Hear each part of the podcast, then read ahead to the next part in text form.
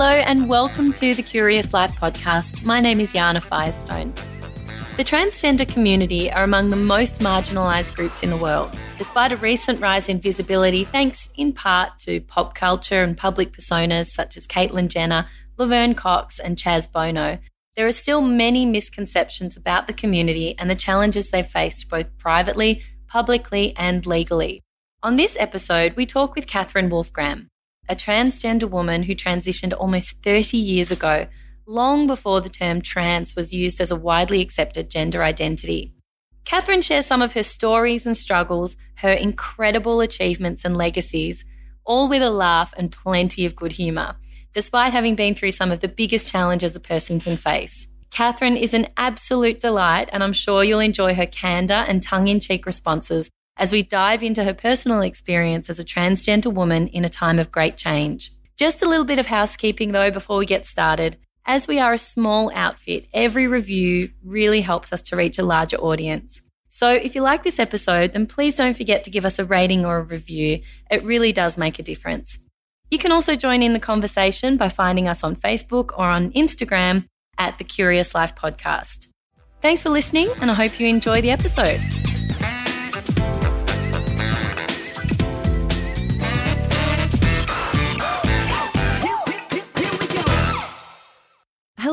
Welcome to the Curious Life podcast. My name is Yana Firestone.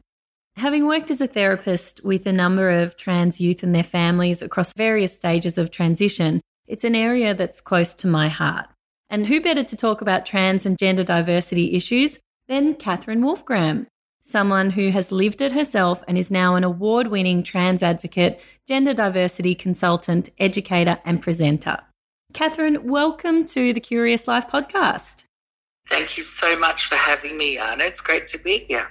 Well, thank you. Now, as I mentioned briefly in the intro, you're a transgender woman who transitioned 30 years ago. And this was obviously long before we had the language to explain gender dysphoria. And, you know, there wasn't much of an understanding about the condition. So, can you tell us, you know, a little bit about your journey? Sure. I transitioned in 1990, so next year will be the 30th anniversary wow. since I, I became Katherine, and so much has changed since that time. You know, I, I think in 1990, even though there are a few rights in place, like two years before I transitioned, you had to carry a letter around from the doctors saying that you were trans if not, the police could search you, and if you're wearing women's underwear, you'd be arrested. Wow. Yeah, so okay. that um, that sort of that's the sort of discrimination that trans people faced in the 80s, and it got worse in the 70s and 60s and 50s, and of course in the 1960s they they were just battling to survive mm. um, because they were totally ill, and the police were trained to beat them and arrest them and discourage them from being trans. So we, we have come a long way, and they had come a long way in 1990. And then in 1996, I guess, the law changed and the trans was transgender and gender diversity was added to the anti-discrimination law and the anti-vilification law. Wow. And almost overnight, people had to shut up mm-hmm. but it didn't actually stop them from silently discriminating, but verbally discriminating against you was all of a sudden against the law. And it did really change. I found um, a great change after that. There, there, there, was more silence and less abuse. Of course, the, it was still prevalent, but it, it was much less than than what it was. So my family naturally thought they were just cursed, that God singled them out to curse them with a transgender child. And, but I'm sure I wasn't the only family to feel that way. I'm sure many Christian homes felt that sort of that somehow Satan snuck in mm-hmm. and, and that we were possessed by the devil and blasphemy to God. It was really, you know, mm. it was our normal.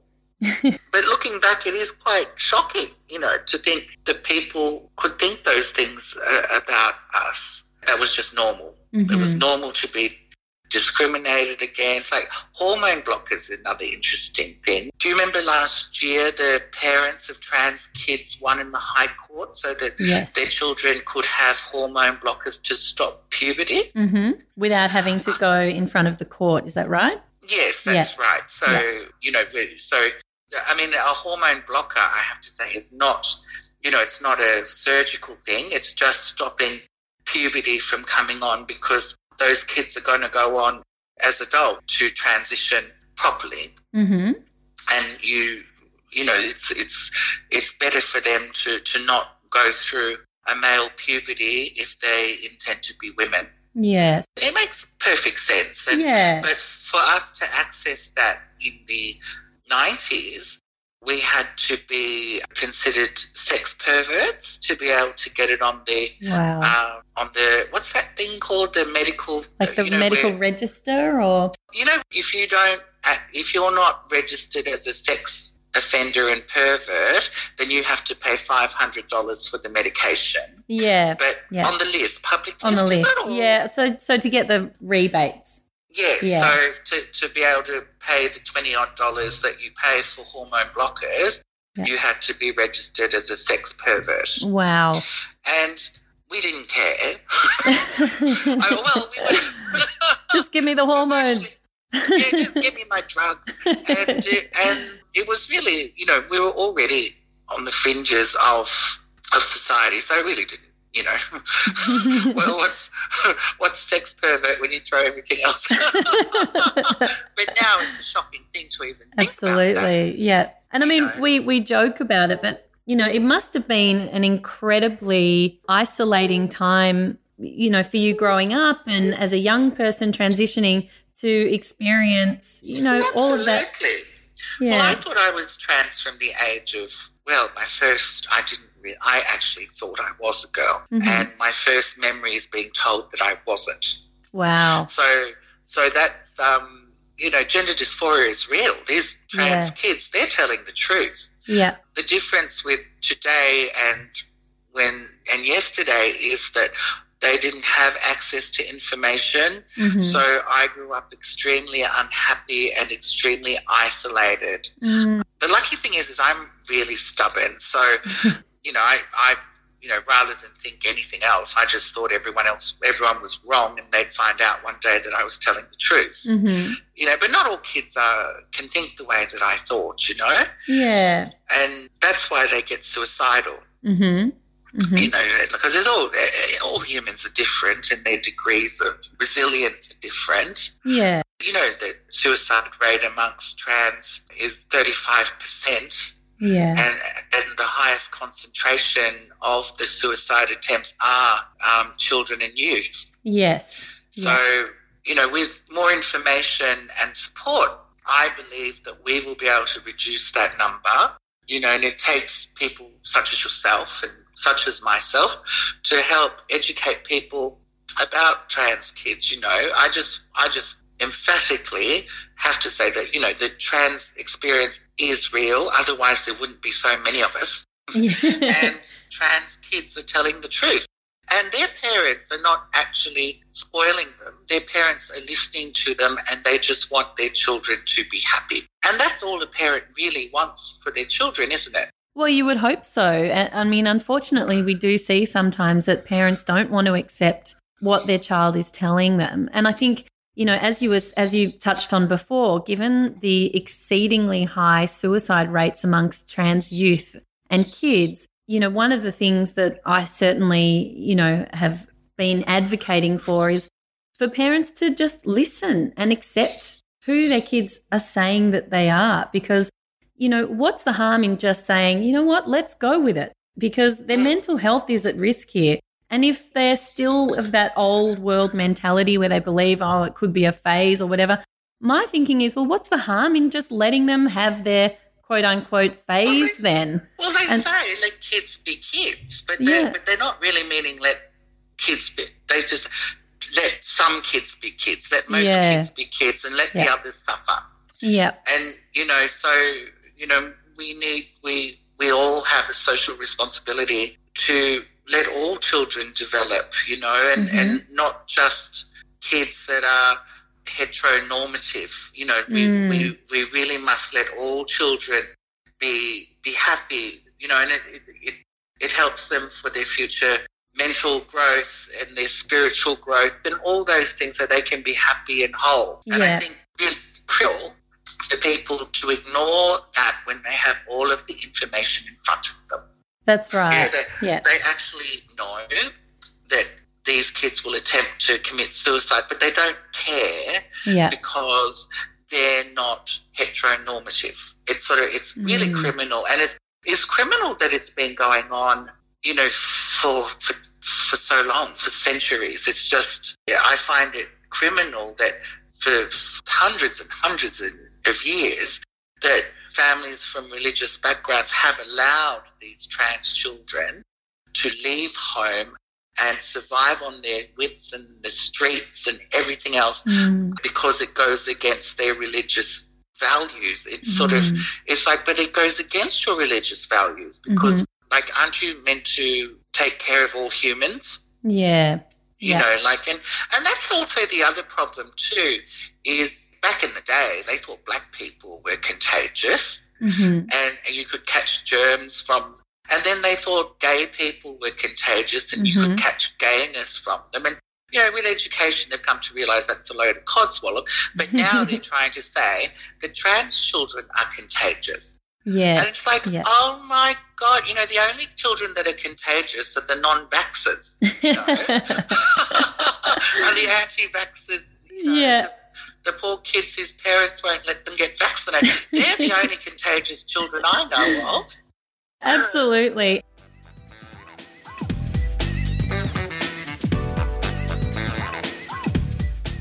I think you've touched on a number of really important points there. And one thing that a lot of people don't realize is that in many Indigenous cultures across the world, there have always been more than two genders. And, you know, there's evidence Correct. to. And, and it reduced, and it's because of the colonization of the world, mm-hmm. and the new religious values, those third genders were pushed to the edges of society. They, they were deemed illegal. And uh, an, an example of that are the Hijra of India. Mm-hmm. They were actually the teachers. Their role in society was to teach and religious roles within within Hindu and Mughal society. And when the British came, because it was against British religion, mm-hmm with the flick of a pen, they made all trans people in India illegal and they turned them off their properties to beg on the streets. Wow. Yeah. And it's the Raj finished, you know, it's been nearly a hundred years since the Raj left India. And the Indian trans people are just coming into their own now. So mm-hmm. they're coming back into Indian society, but it's taken them a very, very time. And it has been with the help of the gay and lesbian community in India, they realise this injustice that has been brought upon their transgender people.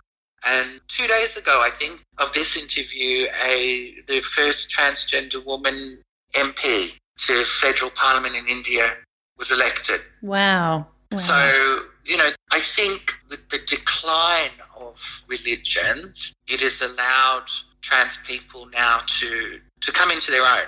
Yeah. Although, you know, there's some, there, there has been exceptions. Did you know in Iran that transgender people have to have had the same rights as women since the 1960s or 70s? Wow. No, I did not know that. Yes. When the Shah of Iran was ousted from power, the Ayatollah Khomeini came in as the head of the Iranian government. And one of his first decrees was to make transgender women give them the same status as women, marriage, mm. everything else, because he believed that Allah had created trans women, therefore they had to be accepted in society. Wow. And, and that's that, but that's a great exception. I mean, you know, if I got off at any airport at most of those Middle Eastern countries, I'd be a pile of stones in 10 minutes.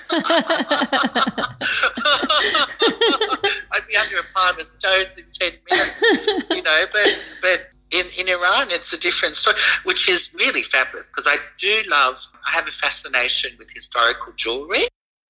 And in, in the Bank of Tehran is the the crown jewels of Persia, and it's a legendary collection, greater than the British crown jewels.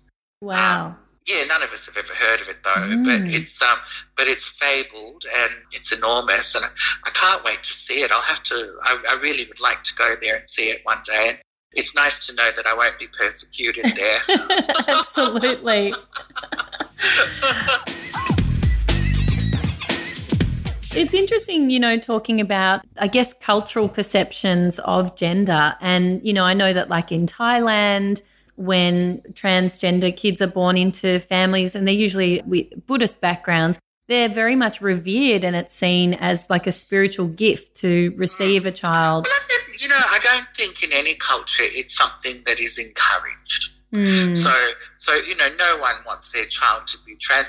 Not so much because they're trans, but because of what they might go through. Yeah, yeah. You know, and so it's not something that you know, oh, we, we need a trans child sort of a thing. But it's like, oh, you know, we've been sent a trans child. Yeah. Therefore, we must respect that. You know, and often the role of trans people in other in cultures before colonialization, the role was very spiritual. Mm-hmm. And, you know, judges, teachers, priests, priestesses, and that's always, that seems to be the underlying connection between all the cultures. Mm. Um, is the spiritual role that the trans people play in their communities. Right. Okay. Well, but those communities, though, are changing too. Mm-hmm. So the Tonga Ladies Association, which is the trans women of Tonga, mm-hmm. they're, they're amazing because they Tonga was the only country in the Pacific that wasn't colonized by the British or the Americans or the Germans. Right. And so they have their own sovereignty and they retain their own customs. And the transgender women there have a role within their society. So they're a lot stronger and they their voice is greater than other, you know, Pacific nations, and and you know they know who they are, they know what they want, and you know they they fall under the protection of the royal family of Tonga. Wow. Okay. And their role is very much to, yeah, it's a very useful role within the community. And it's, so it's very interesting to see what could have been for all the other transgender communities throughout the Pacific mm. had colonization not occurred. Wow. Yeah. Oh. Fascinating. I mean, you yourself, you're you're from. Am I mistaken in remembering that you're from a long line of Fijian royalty yourself? well, my family. I'm from Fiji, mm-hmm. and I think Fiji trans culture was slightly different because they're Melanesian. Mm-hmm. So the Melanesian culture, they probably ate them because they were all cannibals. the Melanesian Melanesians ate people and the Polynesians didn't. And that was the difference in the Pacific between the two. And so, you know, so I'm not sure if trans people were around. I, you know, they might have eaten them all as soon as they popped out. That's a terrible thing to say. But, yeah, no, I am from a long, I'm from a very old Fijian family. My family was defeated in battle during a civil war and the person that defeated us after my family's defeat went on to be crowned King of Fiji. Wow. So we're very historical. Mm. Um, so you know that's that's nice. I'm very proud of that. well, I mean, your family continues to be historical now, thanks to you, because you know at the age of 23, you became the first transgender woman to legally obtain a female name in Fiji, and that changed things forever now for future yes, trans yes. women and well, well, you know it's sort of i went to fiji and well i i actually applied for this in in australia at the fijian embassy mm-hmm. and they were sort of shocked and they really you know they were like oh but um I just nagged them and nagged them and nagged them until they gave in and they said they'd send off the form. And mm-hmm. and then the Solicitor General saw it and he said, No, she's not getting anything. I have to see her in real life. and so I had to fly over on an emergency passport. And then when I got there, all the doors were shut to me. Wow. And so I was I was there for two weeks and there was like this reason and that reason.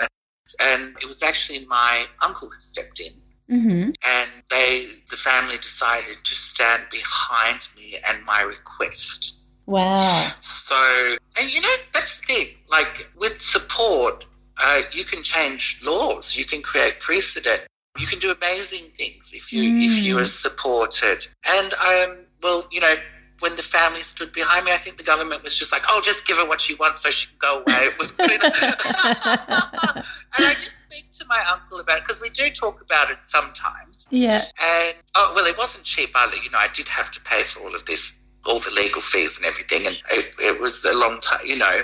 But he said to me, because because I was the first, and he said, oh, I, he goes, Katherine, to be honest, I think you just took everyone by surprise. I think the government was shocked by the audacity of your request, and they didn't know really what to do. Wow. Uh, so inadvertently, all I wanted was that on my passport, but it was actually them that changed the birth certificate and everything else, you know Oh. and which set precedent for the rest of the transgender community in Fiji. It's quite a good legacy, isn't it? It's a, an incredible legacy. yeah, and I didn't talk about it for a very long time because of the PTSD. I was very stressed by it, not so much by what I did.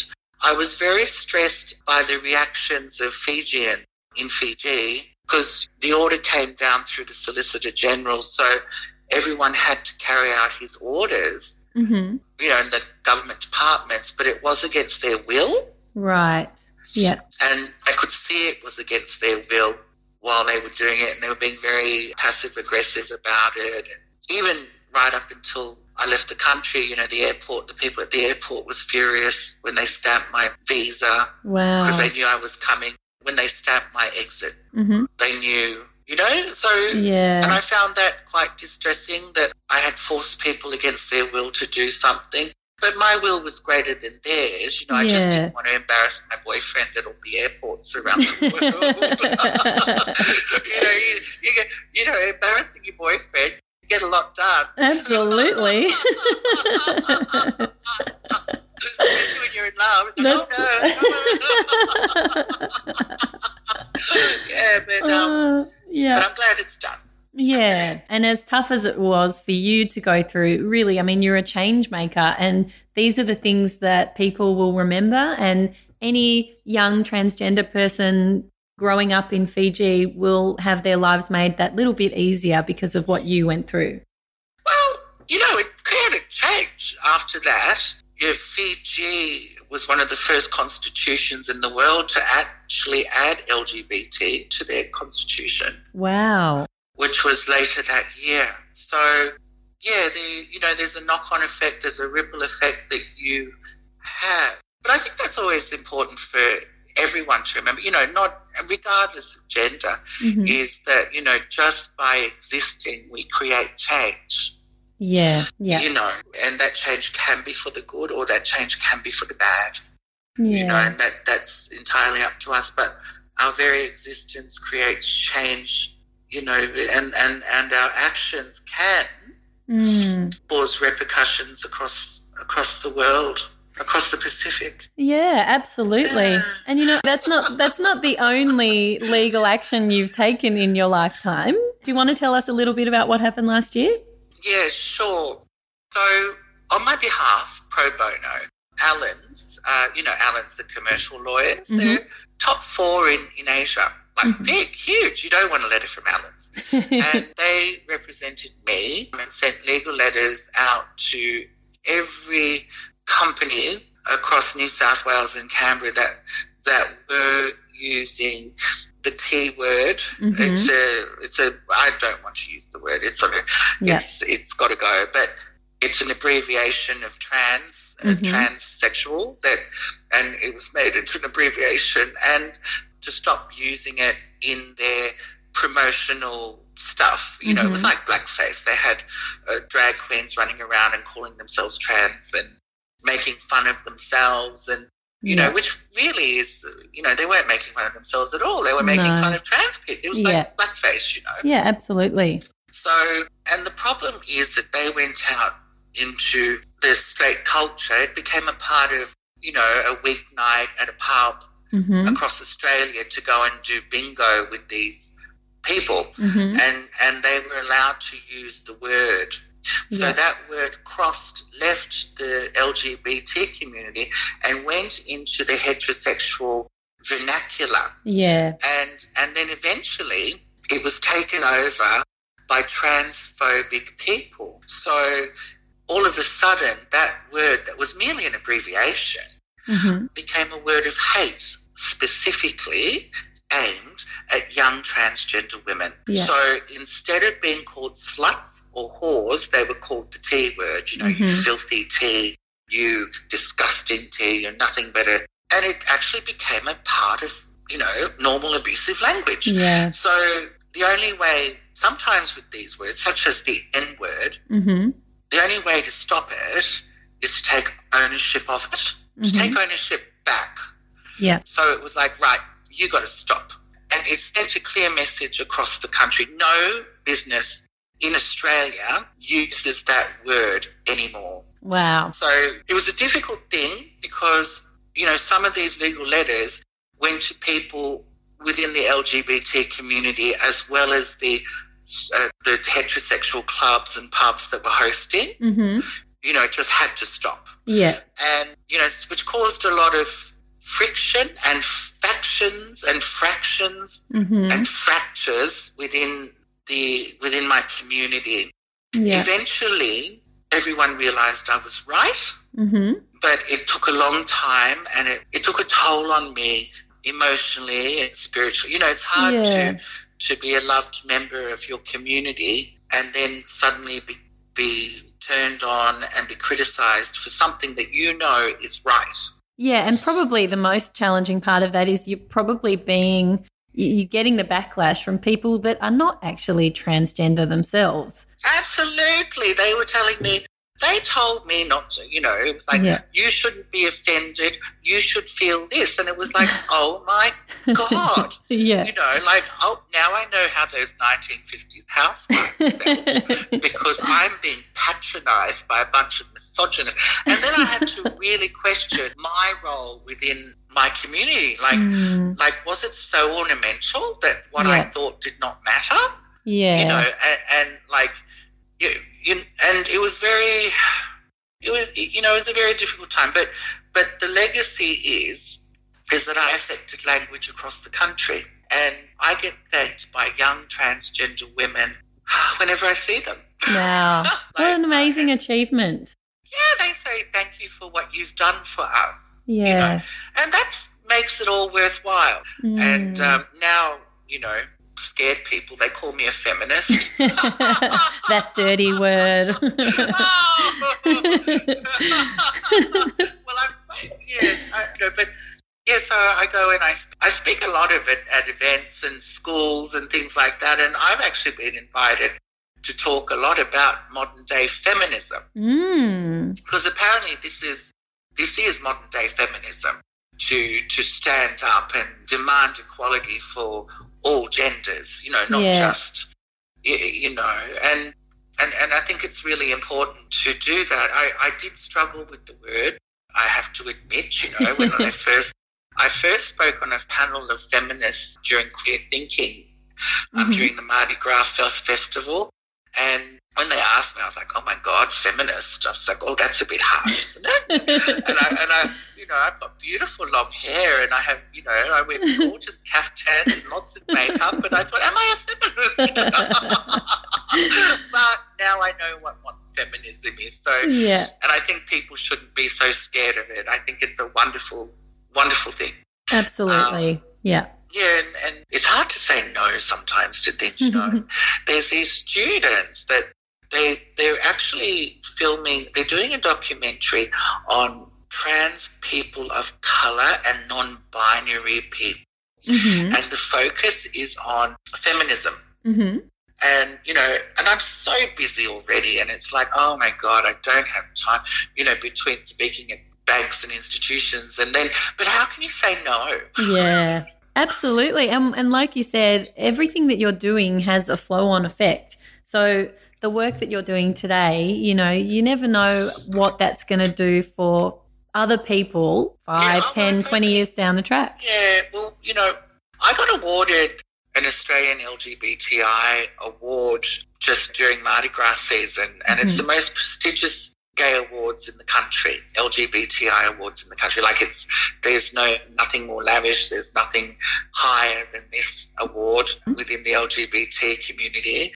And in my acceptance speech, I did say that we stand on the shoulders of giants, you know, because they paved the way for us. They didn't know where they were going. They didn't see the future mm-hmm. so that we could sit on their shoulders and see the way ahead. Yeah. And I think, you know, as we get older, we become the giants of the future children.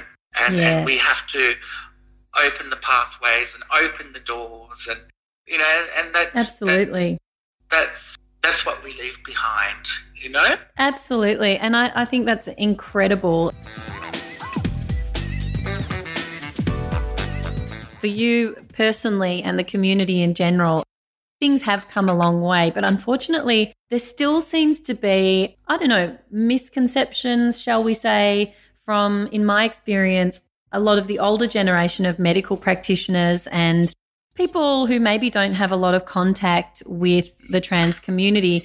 And some of the things that really, really get under my skin, and I can only imagine how it makes you feel, are things like comments where they're confusing the issue between gender identity and sexual identity because they're yes. two completely separate things, aren't they? Well, exactly. You know, like, and, an example of that is that trans is a gender. So, mm-hmm. so trans is a gender same as male and female. Yeah. But within that gender, you can be LGBTQI or heterosexual. Yeah. You know, like like it's like that's the difference, and and LGBT and age, whatever sexualities yeah. fit into the gender, which is trans. Yes. And um, which how you know I never understood a trans woman being a lesbian. I thought, oh, why would you go to all that trouble and do you know? And that's how I thought until I realised that trans wasn't a sexuality, that it was actually a gender, and you will have some lesbians. you know, you will have some you know, yeah. that's, that's just how it is. And once you sort of get your head around that, then it's much easier to understand other things. But what you're talking about is correct. There is a lot of gatekeeping going on, especially by the older community. Mm-hmm. You know, uh, they, they, there's always an objection for trans. You know, they don't. You know, it doesn't exist because they don't understand it. Like, and these are very well known medical professionals, mm-hmm. you know, and, and it's like, oh my goodness me, you yeah. know, it's not for you to understand. Yes. Like it's it's it's actually not for you to understand. Of course you're not going to understand. You're not transgender. Yes. Yeah. You know, you how are you supposed you know, you're supposed to accept just mm-hmm. like you accept leprosy. You don't know what leprosy feels like. but it exists. Sure. Uh, you know, that maybe that's an extreme something else. Yeah. Nicer. But but I just as a like you don't have to go through the experience yeah. to know that it exists. Yes. Like that that's very prejudiced. And that's preju- yeah. that's textbook prejudiced, you know, by judging other people by your own views. That's the you know, we both studied that. Yeah, absolutely. And, and I um, maybe yeah. an extension of that is, you know, one of the other things that I, I hear quite often in my work is that you know, oh, if this person is trans, that, you know, they must have suffered a trauma in their life and that's the cause oh, of oh, this yes, outcome. We all, got, we all got molested. That's right. we were all molested as children. Isn't that the most ridiculous thing you've ever heard? Yes. Like, like we're trans people naturally occurring. So just like a left handed and right handed person, we occur in that way. And we're very rare. It's not like, you know, we're just very visible these days, but we're very, very, very rare. As yeah. a as a natural phenomenon, we would be such a small percent of the population, less than every minority except so I think needs to be remembered that we're not our population because we're naturally occurring, it's always been around the same percentage of the population. Mm-hmm. We've always remained, you know, like 0.0001% of the population.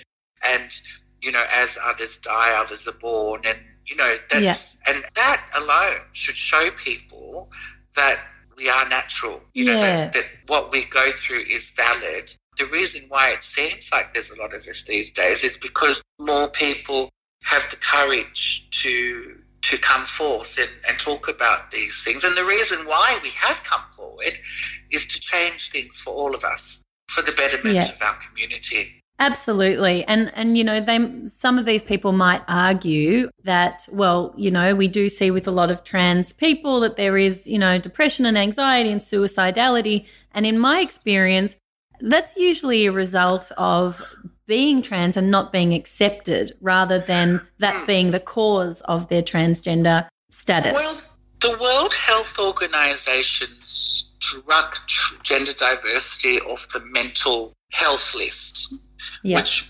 means that they believe our brains are healthy. Mm-hmm. I believe our brains are healthy, but I think that there are environmental issues that can cause mental health issues. You know, so the discrimination that is constantly faced, you know, that would that would that would cause emotional trauma and mental trauma on someone, you know, and, and distress. Yeah. And if you're constantly distressed, it would affect your mental health. Absolutely. And also to the financial problems of trans equality in employment. Mm-hmm. You know, to be forced into and to be like to have enforced poverty upon you. Mm-hmm. Like to go from the middle classes to suddenly being okay, you're unemployable. You know that has to have some mental effect on on your well being. Yeah, yeah. And the struggling, you know, there's a lot of sacrifice to becoming trans, but the actual being trans is not a mental health issue. Absolutely. Yeah. But the environment it causes it. So yeah, yeah, no, I absolutely agree with that. That's part of my training. I, I tra- when I train people, it's it all comes out. I've got graphs, PowerPoint graphs, and all that. Yeah. Oh, and excellent! It's very important thing to touch on. Yeah, um, yeah. When you're looking at these things, and and also, but you know, you got to look at the problem too. Is when a trans person first transitions, they don't look like women mm. or men. They've got a long way to go. Yeah. And that's when they face most of their discrimination, particularly when it comes to employment, because people don't judge them mm-hmm. on their merits, they judge them on their looks. Yeah. Yeah. And that's really unfair. Absolutely. You know, it's really unfair that, you know, one person is not going to be employed because everyone in the office will feel uncomfortable because of her bad wig. you know, and so she continues to have bad wigs. Yeah. Because no one wants to employ. You know, it's a, it's a vicious circle. Yeah. Yeah. And, and that's why I call it an enforced poverty, um, mm. because it is enforced. Yeah. You know, by not employing her, she is forced to be poor. Yeah. Yeah. Or him mm-hmm. by not employing that person. So, you know, there's, I think it's a real issue. And, you know, when you look at trans people, only the very best looking allowed in yeah. to, to normal society. Yeah. And I feel that it's something where we need to change that attitude.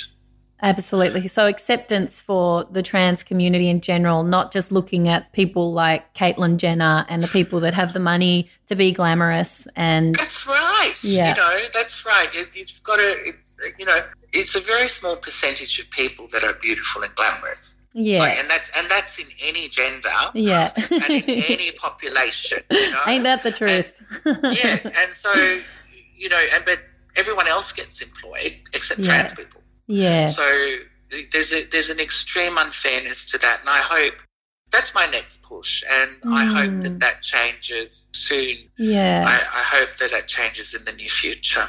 Well, on that, what can trans allies and advocates, or just people in the wider community in general, what can we all do to support the trans community? It's all about education. So, mm-hmm. you know, if you hear someone saying something bad about a trans person or, or not about the trans, but, you know, derogatory about their gender, you just go, oh, that's not right. Mm-hmm. Yeah, that's, that's wrong. Mm-hmm. You know, just point out to them. Yeah. Because they probably know it's wrong, but yeah. They think it's, you know, they'll get away with it. But if you don't let them get away with it, they will stop.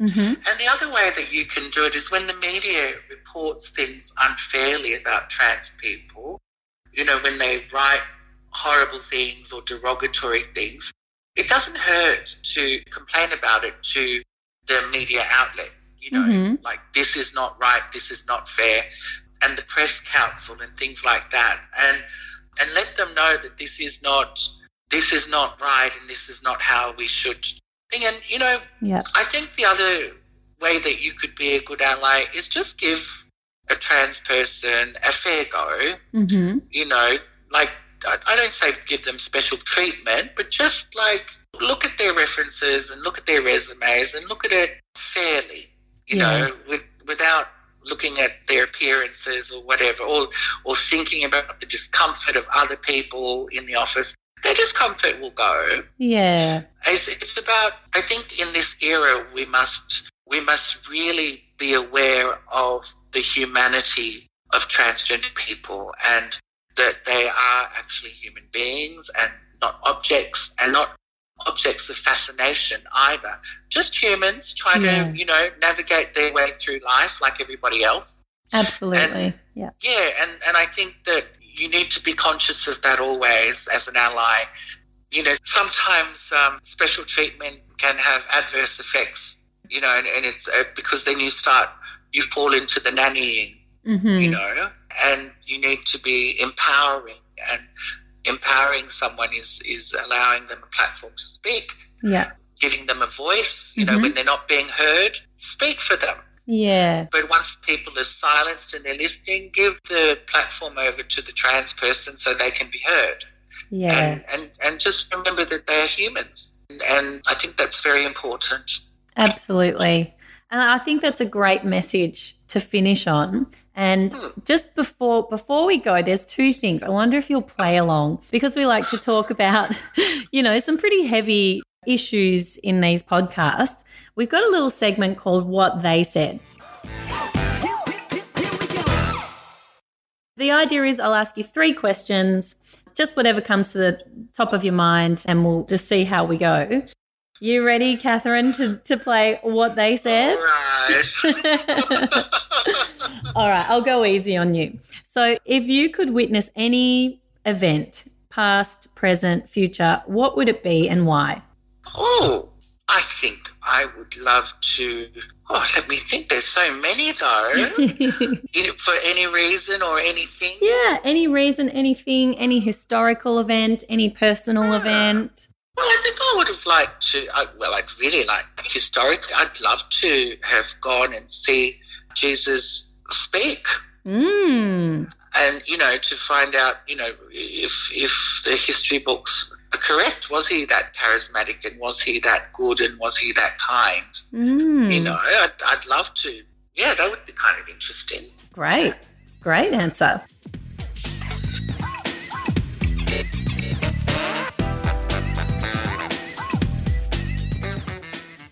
And what would your teenage self be most proud of today? Well, I think my teenage self would just be proud that I am a woman mm-hmm. and that I'm happy and I'm content. Well, I don't think that would be. I remember there was a dream. Can I can I expand a little? Absolutely. Because I can talk underwater. So my when when I was fourteen and my dysphoria was at its greatest, and I was at my deepest, deepest unhappiness, I had a dream. Mm-hmm. And in that dream, I was told to look in the mirror and see myself. And I saw a woman. Wow. And I didn't just see a woman, I saw a beautiful woman. I saw myself, I saw my future. And I woke up suddenly calm. Wow. Because I knew what the future held for me. Wow. And so I suppose that's why you know I, you know in that looking back to being 14 and that time of great deep distress and unhappiness that's what I would be proud of because I have achieved what my dream told me I would be. Wow. You know what, Katherine? That is so beautiful that I'm not even going to ask the last question. I think we, I think we need to leave it right there. All right. Now, bef- before you go, where can people contact you um, if they'd like to have you come out and speak at their organisation or school or event? So you can Google, I'm number one on the SEO, so just Google Gender Diversity Consultant Sydney and I will come up number one. And my name's Katherine Wolfgramme, and you can go to my website, and the website has all of my contact details. And, and also look through the website because I do love being complimented on how nice it looks. and um, well, I spent hours on it. You know, I absolutely. Myself and I created it myself, and it was like you know, it took it took hours. and, and you know, but um, yeah, and, and there's some interesting things there. I, I do a bit of blogging, and you know, you get an idea of what I think and what I'm up to and what I've been up to, and yeah, but just give me give me a call and we'll discuss budgets. Mm-hmm. You know, I I get flown around the country these days, Fabulous. which is quite cool. Yeah, mm. I'm coming down to Melbourne in August to speak at uh, an event. Excellent. Um, Any yeah, Melbourne so. listeners, get in touch quickly if you want to try and expand on that time frame. but not August 20 because I'm on the board of directors of Wear It Purple, mm-hmm. and that's August 29. okay. And the last weekday of August, the last Friday of August is Wear It Purple Day, where you wear purple at school or at, at the office or anything else.